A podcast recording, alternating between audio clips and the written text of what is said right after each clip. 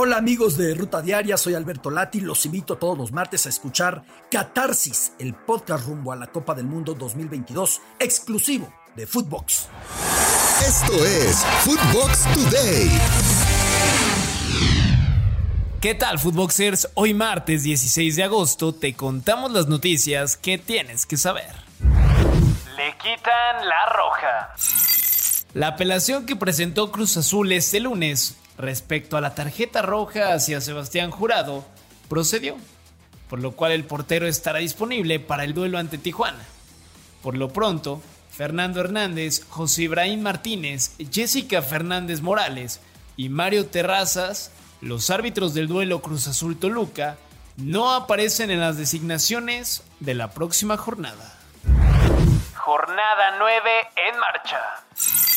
A mitad de semana, la Liga MX tendrá actividad y arranca desde este martes. Con tres duelos, Atlas recibirá a Juárez a las 7 de la noche, misma hora que Mazatlán reciba a la escuadra de Querétaro, y a las 21 horas Puebla hará lo mismo contra Necaxa en el Cuauhtémoc. Selección mexicana sin técnica. Tras el fracaso del Tri Femenil Mayor, la Federación Mexicana decidió cesar de su cargo como DT a Mónica Vergara. En las próximas semanas, cuando se anuncie quién será la directora de selecciones nacionales, se deberá buscar a la mejor o mejor candidato para dirigir al representativo azteca. Debut esperado. Jenny Hermoso hizo su presentación oficial en la cancha con las Tuzas. El fichaje de lujo que dio de qué hablar por varias semanas tuvo su primer partido de Liga MX femenil al entrar de cambio al minuto 70, donde las Tuzas le pegaron 4-1 al Querétaro. Napoli con toque mexicano. El azteca Irving Lozano fue titular con el Napoli y participó en el primer gol del equipo en la goleada 5 a 2 al Elas Verona dentro de la primera jornada de la Serie A. Le tomó 37 minutos al Chucky para su primera asistencia de la campaña. Guardado sin registro.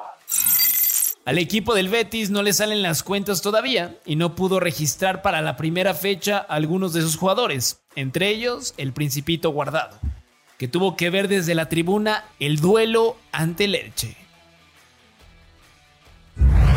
Arranque con empate.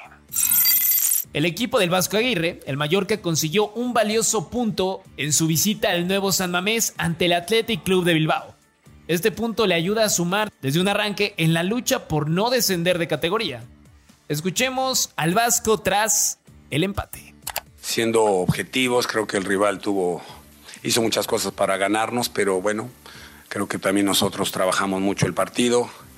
Eh, sí cedimos la iniciativa, es cierto, la pelota también, no, no lográbamos dar tres pases seguidos, eh, pero a medida que fue pasando el tiempo nos fuimos asentando y fuimos capaces de estirarnos un poco y meter cierto peligro en el área rival. No es el partido ideal que todo el tiempo estés defendiendo, que el rival te acose 15 tiros y corners y tal, pero bueno, al final la justicia deportiva es difícil encontrarla.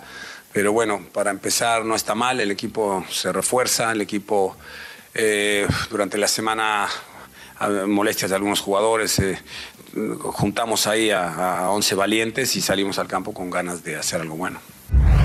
Técnicos castigados. La Asociación de Fútbol analiza el caso de Tomás Tuchel y Antonio Conte. Por medio de un comunicado, se dio a conocer que ambos fueron reportados con comportamiento inapropiado después del empate que tuvieron en la última fecha de la Premier League. Los dos tienen hasta este jueves para responder a las acusaciones. Problemas en el PSG. De acuerdo al diario L'Equipe, el técnico del PSG, Christophe Galtier, y Luis Campos, director deportivo del equipo, han acordado realizar una reunión para arreglar el tema entre Neymar y Mbappé, y así frenar los problemas que existen entre ellos, con el fin de mantener el buen ambiente en el equipo. Hay que recordar que hubo polémica el fin de semana debido a ver quién cobraba una pena máxima. India sin mundial.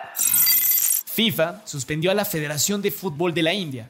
Significa que el Mundial Femenil Sub-17 previsto en la India en octubre de 2022 no podrá celebrarse en ese país. Esto fue Footbox Today.